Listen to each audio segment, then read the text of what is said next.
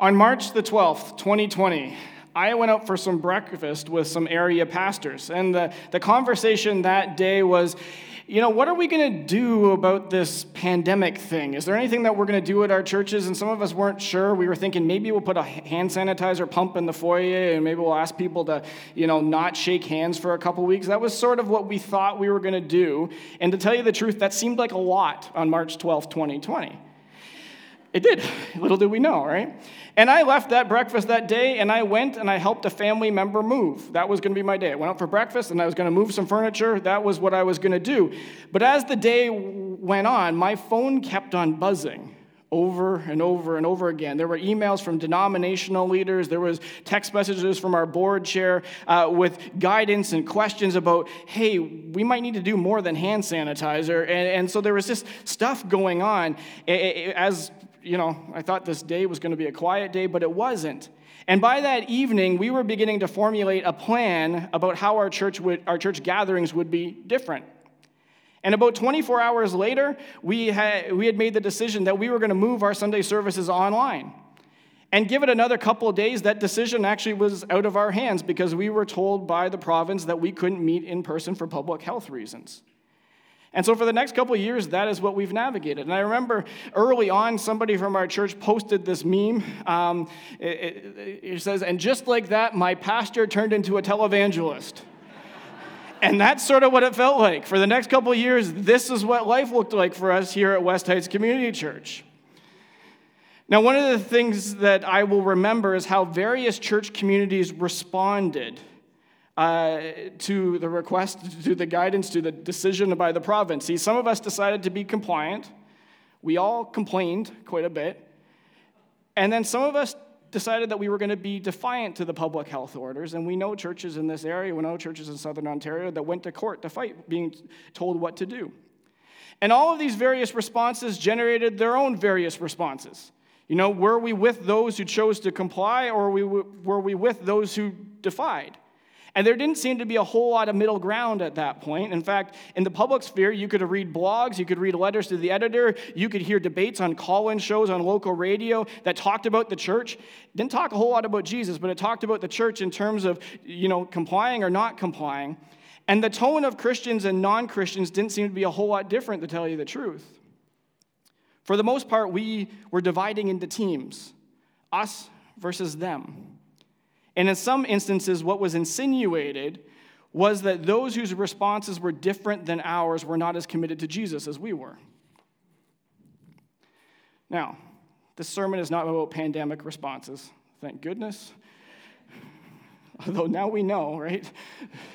It's not about pandemic responses, but this morning we want to continue in this sermon series called Practicing Shalom. And in this series, what we're doing is we are acknowledging that we are living in polarized and, and divisive times. And this morning, we want to look at how our understanding of shalom or God's peace can speak to this temptation of seeing people in terms of us versus them. Now, this is a whole lot easier said than done because there seems to be plenty of issues out there that have the potential to separate us from one another. Last week, for example, I started by asking this question What do pandemic mandates, trucker convoys, and Donald Trump have in common? And you should have seen, from my perspective, the awkwardness of shifting in seats, okay? Some of you guys were saying, Where is he going with this? And I think collectively, a lot of us have some trauma associated with some of these things. And these are just a few things, a few of the realities, a few of the issues that have the potential to divide us from one another. I mean, there are things that might not be hot button topics, hot button issues, but they're just realities of life that can be dividing lines in relationships and dividing lines in society. In different levels of education, you know, our various economic statuses, even race, are, are, re, are realities of life, but can divide people into us's and them's. Or what about, and then there's other things that have the potential to be potential flashpoints in our relationships. Things like politics. The division between liberal and conservative ideology, that seems to be deepening. Or what about our thoughts on things like sexuality or gender or immigration? I mean, if we bring that up in conversation in the foyer today, we might find ourselves having an argument or a very uh, passionate conversation, to say the least. And as Christians, we have this messy thing called theology. It's our system of beliefs. And in church history, differences in theology have been the justification for wars and have been the reason for executions. And while this might not be our experience today, we recognize that Christians have a tendency to, to view those with different theological convictions with suspicion and maybe even with contempt. Now, it's, it's one thing to identify problems, but it's another thing to do something about it. And as followers of Jesus, for those of us who are followers of Jesus, we are to be a part of how God is working in response to the problems and issues that exist in our world. And I think this includes bringing shalom or God's peace into this pattern of us versus them. Now, is it wrong for us to, to find affinity with people who share our experience or our perspective? Is that wrong? I don't think so. In fact, we need places and we need people that help us feel safe and help us feel supported.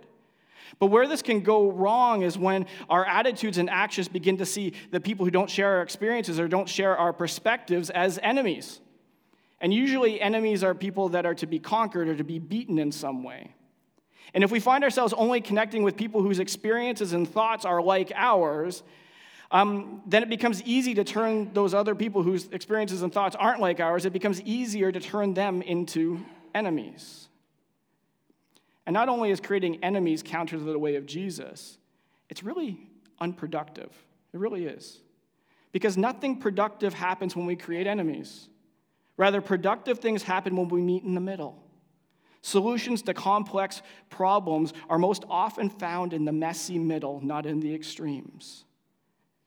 And so, a part of how we do this is through practicing shalom, like we introduced in our teaching time last week. And if you missed that, you can find that teaching time online, either via YouTube or our website.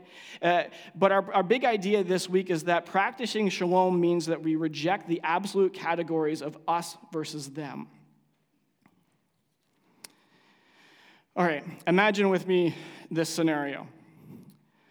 A child, maybe your child, comes home from school one day and they've just had a bad day. Everything about their day hasn't gone right. They, when they got to school, they realized they forgot their homework, and in forgetting their homework, they got reprimanded by the teacher. And not only that, but it seemed that today was the day that their friends decided that they were going to be the butt of all the jokes. And so they were kind of made fun of all day, and it wasn't a good day. And so when they got home, they walked in the door and they burst into tears. It was a bad day. Now, what we would expect is that as a parent, we would see our child in distress and we would go and offer help. But in this particular instance, the child and the parent had had a fight earlier in the day. Perhaps that was the thing that made that set the day off on the wrong foot to begin with. And the parent had just been stewing in it all day. And as a result, they were unable or they refused to give the child what they needed in that moment. Now, my hope is that right now you're thinking that this parent isn't responding well. I mean, shouldn't the love for their child uh, move them past that morning's fight? But in a sense, this sort of response seems to accompany us versus them thinking. That we find ourselves seeing an individual or a group of people as being other than us. When we do that, then our response can be to begin holding things back from them. We can hold back our love. We can hold back our attention. We can hold back our respect, our support. Maybe we even hold back the sense that they deserve the same good things that we do. In fact, we might find ourselves starting to, to believe that they deserve bad things to happen to them. I think the words of Jesus in Matthew chapter 5 should serve as a caution against this way of thinking. And they form the pattern, uh, they form the basis of our first point this morning that we practice shalom when we refuse to withhold ourselves from others. And so let's flip over to Matthew chapter 5. You have heard that it was said, Love your neighbor and hate your enemy. But I tell you, love your enemies and pray for those who persecute you, that you may be children of your Father in heaven. He causes his sun to rise on the evil and the good and sends rain on the righteous and the unrighteous. If you love those who love you, what reward will you get? Are not even the tax collectors doing that? And if you greet only your own people, what are you, do, what are you doing more than others? Do not even the pagans do that? Be perfect, therefore, as your heavenly Father is perfect. These verses are, are, found in the Sermon on the Mount, where Jesus is, is describing the kingdom of God and what it means for his followers to be a part of the life and the love of the kingdom. And here, Jesus is calling his followers to be perfect, just like God is perfect. That is to say, uh, that, that we are to follow God's example of, of not being withholding. Now, if you were to think that anyone would have a good reason for maybe withholding good things from humans, that perhaps God might be able to justify this. I mean, after all, sin is kind of a big deal to God. A, it drives a wedge between in our relationship. It drives a wedge between us and God, and, and goes completely against the essence of who God is. It's an offense to God, and so sin could be a reason for God to hold back good things from people like us. But that's that's not what God does. See, as Jesus talks about our response to, to those who we might consider enemies or, or our response to the people who seem to committed to making our lives miserable, he tells us to look at God's example of how he, he doesn't withhold good things like rain and sunshine. In fact, we should understand the, the provision of these basic things of life as an expression of God's love and God's grace. And this is the example we're to follow as we interact with other people. You know, Jesus' followers are not to be withholding love even for our even towards our so-called enemies. But this is hard, right? You know, naturally we find when we find ourselves at odds with someone, we want to pull back. We don't want to offer ourselves to them. And sometimes we do this consciously, while other times we're not sure that we're not even aware that we're doing this. We just sort of instinctively step away. But this practice of pulling back isn't helping the polarization and division that we see, that we are experiencing. Instead, it's an action that actually deepens divides. And so, what Jesus is saying in these verses, I think, can help us uh, take steps towards refusing the paradigm of us versus them. Instead, we hear Jesus calling us to do the hard work of enemy love, which he shows us through his life and his teaching it involves moving towards others eh, with a, with a posture and attitude of sacrificial service. And he teaches us to be praying for those who are making our lives miserable. See, when we are praying for and when we are serving others, it's really hard to view them as enemies. It really is. Instead, what we're doing is we're practicing shalom, we're practicing God's peace. Back in the summer, we called our kids in uh, from playing outside one night because it was time for bed. It had gotten a little bit late, time for bed, kids come on in. And the question that we heard is why do we have to come in if the neighbor kids are still outside? It's a solid question. The neighbor kids have a different bedtime. Their family's on a completely different schedule than ours are, uh, and they're still out there playing. Eh, eh, it's a, hard, it's a good question. But it was late, and we were responsible for the parent for the kids in our house. We're responsible for the parents in our house too, but the kids in our house. And we weren't responsible for the well-being of our neighbors' kids, especially not for their bedtime. We were responsible for ours. You know, as we talk about practicing shalom, the question could be why should we be any different than what we see playing out in society around us? If everybody else is dividing and everybody else is harboring animosity, why should we be any different? Well, the reality is that because of Jesus, Jesus' followers are called to be different from the patterns that we see playing out in society. And while it should be true in all of our relationships, shalom should be a defining element of, of how we specifically relate to other followers of Jesus, how we relate to one another in a community like this. And so, our second point this morning is that we practice shalom when we allow Jesus to define how we understand one another. And to help us with this point, we're going to look at what the Apostle Paul writes in the book of Ephesians and also in Galatians. And in both cases, we need to appreciate how radical, radical Paul is talking about, you know, how we should be rethinking our relationships to one another. Because what he's introducing here is a society altering paradigm for how we look at one another. And so let's look at Ephesians chapter 2. Therefore, remember that formerly you who are Gentiles by birth and called uncircumcised by those who call themselves the circumcision, which is done in, in the body by human hands, remember that at that time you were separated from Christ, excluded from citizenship in Israel, and foreigners to the covenant of the promise, without hope and without God in the world. But Now in Christ Jesus, you who were once far away have been brought near by the blood of Christ. For he himself is our peace, who has made the two groups one and has destroyed the barrier, the dividing wall of hostility, by setting aside in his flesh the law with its commands and regulations. His purpose was to create in himself one new humanity out of the two, thus making peace, and in one body to reconcile both of them to God through the cross by which he, he, he put to death their hostility. You know what Paul is doing in these verses? He's, he's describing what Jesus has done uh, to the divide that existed between the Jews and the Gentiles. And the Gentiles are anybody who's not Jewish in the first century. And uh, the Gentiles were looked down upon by the Jewish people in the first century. And this wasn't a small divide, like sort of like, well, you know, we think we're a little bit better. This was a massive divide. In, in fact, it was said that Gentiles were created to be the fuel for the fires of hell. Hmm, that's a big divide. And because of this attitude, helping a Gentile woman give birth wasn't allowed because it would be assisting bringing another Gentile into the world. Whew. These barriers are absolute. And it went both ways. It didn't just go one way. This was an absolute barrier, a, a, a, a barrier you couldn't cross.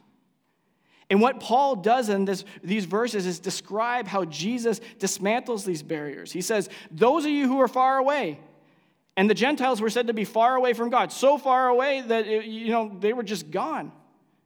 Those of you who are far away have been brought close by the blood of Jesus. And then he goes on to talk about how Jesus has made these two groups one, and how Jesus has destroyed, utterly obliterated the dividing wall of hostility and that's a significant statement right there. Sometimes we read these things and we don't quite understand, but this was huge. This was life changing. There aren't two groups anymore, they're one. Let's look at Galatians chapter 3, verses 26 and 28. So in Christ Jesus, you are, you are all children of God through faith. There is neither Jew nor Gentile, neither slave nor free, nor is there male and female, for you are all one in Christ Jesus. Here again, Paul is describing something that, that seems countercultural and, and impossible. That because of Jesus, the things that would divide people in society um, are to have no sway in the relationships that exist in the church. And this would have been completely shocking because these are these because the world as they knew it were, were, was based on these differences. You know, we just discussed it. Jews and Gentiles are absolute categories. Both looked at each other with contempt. Neither saw the other one as being worthy of good things. Slavery was a fact of life in the ancient world, and it defined a person's value and worth and standing within society. A free person had rights and opportunities, a slave did not. Women, likewise, had, had little or no rights, and very few were educated. And you know what? There was very little, if anything, society, anything in society at that time that would have supported the mixing of these groups. In fact, society encouraged, encouraged divisions. You know, there were hierarchies, there were structures of power and wealth and privilege that would have promoted barriers and divisions. And yet, Paul says because of Jesus, this all changed. None of those divisions matter anymore. Because of Jesus, they are all part of the same family, sitting at the same dinner table and having equal access to God's love. See, as followers of Jesus, they are now all on the same level together. And this is so radically different from how society functioned that those outside of the church didn't know what to make of it. And so rumors began to, uh, to uh, arise to accuse the early church of doing bad things. Communion seemed weird, so let's accuse them of cannibalism. And incest was an accusation uh, made of them. And uh, the, the idea of equity between men and women, that was so extraordinary that Paul had to give instructions to women to curb their freedoms, their Christ given freedoms so that they wouldn't catch unnecessary heat from those outside of the church community. See, what Jesus did is he flattened out these socially acceptable barriers and put people on the same level. And this radical unity and commitment to one another in the face of an us versus them society made them stand out. The relationships became reimagined around the person and the work of Jesus. And when we do that, that, that is shalom. You know, one of the things that we said last week is the, that the temptation as we go through this series is to begin pointing fingers, right? It's going to be to, it, what seems to come naturally is to be thinking about uh, those people out there or in our lives who are part of the problem of polarization and division. That's the temptation. But again, what I'm going to say is that this conversation we're having right now isn't about those people out there, it's about us in here, it's about us. See, we each have a role to play in bringing God's shalom to life. And in particular, how we relate to one another as a church community, it matters. It really does. And I say this recognizing that there's many of us in this room here who are new to West Heights. In fact, this is a really interesting dynamic at work here because, you know, there's some of us who have been here a really long time, and there's a lot of others of us who are, this is our first Sunday, and there's a bunch of us in between. And we are all experiencing this phenomena right now where we're looking at who's at church right now, and we're like, do we know these people? And so we have some work to do together to be this body of Christ, to be this church community. We have a unique opportunity in front of us here. And practicing shalom together is a part of that. See, we could easily follow the trends that we see in society of dividing into camps, either because of, uh, of, the natural factors of life, like age and stage of life, or because of our experience or our thoughts on some of the hot button things that are going on in our world. You know, division is normal and division is easy. But if you're a follower of Jesus, we're not called to normal and we're not called to easy. Instead, Jesus invites us to base our relationships to one another on our mutual connection to Him. Now, does this mean that we suddenly have to agree on everything? Or does it mean that we no longer have things that make us unique from one another? Or does it mean that we can't acknowledge the difference of, of opinion that somebody else has? Or maybe we have. No, we, it doesn't. But Jesus, what Jesus does is he, he creates a bridge of commonality that connects us and can help us keep those differences in perspective. In practice, I wonder if James chapter 1, verse 19 can be helpful for us this morning. Speaking to followers of Jesus, James writes, My dear friends, you should be quick to listen and slow to speak or to get angry. You should be quick to listen and slow to speak. You know, common ground is hard to find when we struggle to listen. And it's hard to listen when our instincts are that we need to quick, eh, quickly uh, speak for this or against that. You know, we live in a hot take culture that seems to demand that we have uh, an opinion about everything. But really, is that reasonable? Can we actually do that? I have a friend of mine who texts me whenever the Blue Jays uh, make a trade. Uh, he, he's done that multiple times over the course of this last few weeks. And the feeling I have whenever I get one of these texts from my friend is that I need to know exactly what I think about this. But I don't. I can't. I've, half these people I've never heard before. I follow baseball. I don't know who this person is, but how can I have an opinion of it? And you know what? Anything that I have to offer is at best a hot take. And a hot take is a quick response to a current situation. And if history has taught me anything, my hot takes about baseball and about anything else in life, my hot takes are usually wrong. You know, as followers of Jesus, I think we need to ad- adopt a posture of being quick to listen and slow to speak, especially in our relationships with one another. See, the reason for divisions comes, uh, uh, for, some, for, for some, some of the reasons divisions uh, come about is because we don't understand one another. And sometimes what we don't understand, it makes us feel afraid or it makes us feel threatened. And those, that feelings of, of fear and feeling threatened, that doesn't lead to good things. Instead, fear tends to create division. But the posture of listening invites us to lean forward with interest and to seek to understand and to, and to find common ground. You know, listening involves asking questions to help us understand someone better. It's saying, Can you tell me more about that? Or can you help me understand why that's important to you? Listening involves acknowledging the perspective of who we're talking with. Hey, I can tell that's really important to you. Or, wow, that must have been really hard. Or, thank you, I've never heard that explained that way before. Listening also involves the giving the benefit of the doubt. You know, to practice shalom means that we don't jump to quick conclusions about others, but we enter into conversations in good faith, committing to get to know who somebody is and, and, and what has shaped their story. You know, as followers of Jesus, we enter into these conversations recognizing that God is at work in the person sitting across from us, just as He's been at work in our own lives. And to piggyback on what Brian encouraged us to do this morning, one of the, re- one of the things that we need to do in addition to these listening practices, we can't listen unless we have a chance to actually get to know one another. And so putting ourselves in a position to, you know, ask some of those great questions in the foyer after the service or come to some of these events where we can actually be in the same place and put ourselves in a position to be in relationship is an opportunity for us to be practicing shalom and practicing listening. You know what a posture of listening does is it crosses over boundaries that allows space for it allows space for us to discover what is common, what we have in common. And as followers of Jesus, Jesus is a part of what we have in common. And so in this posture, in this posture of commonality, we practice shalom. As we wrap up this morning, I want to just point ahead to what we're going to talk about next week because I'm recognizing, and let me just say, all of these messages have a million loose ends, okay?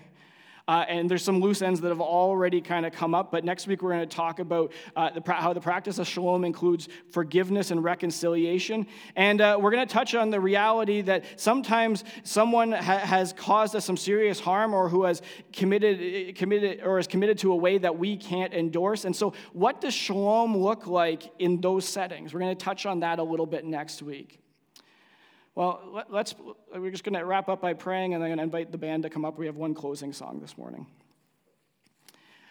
Lord Jesus, thank you so much for who you are. And Lord, we again acknowledge that this, um, this practice of shalom is, is different, it's hard, it doesn't seem to come naturally. God, we live in a culture of us and thems, and, and conf- where conflict is, and hot takes seem to be normal. And yet, Jesus, we are looking to you to show us a new way, a better way, a way that, that, that uh, is productive, a way that results in good things, Jesus like things in our lives and the lives of others around us. Lord, it's easy to point fingers at others. It's easy to point fingers and identify the problems that exist around us. But this morning, we ask that you would speak to us in our settings, in our lives, in our workplaces, at our homes, at our schools, Lord, and help us to identify how we can be a part of bringing your peace and your reconciliation into this world. In your name we pray. Amen.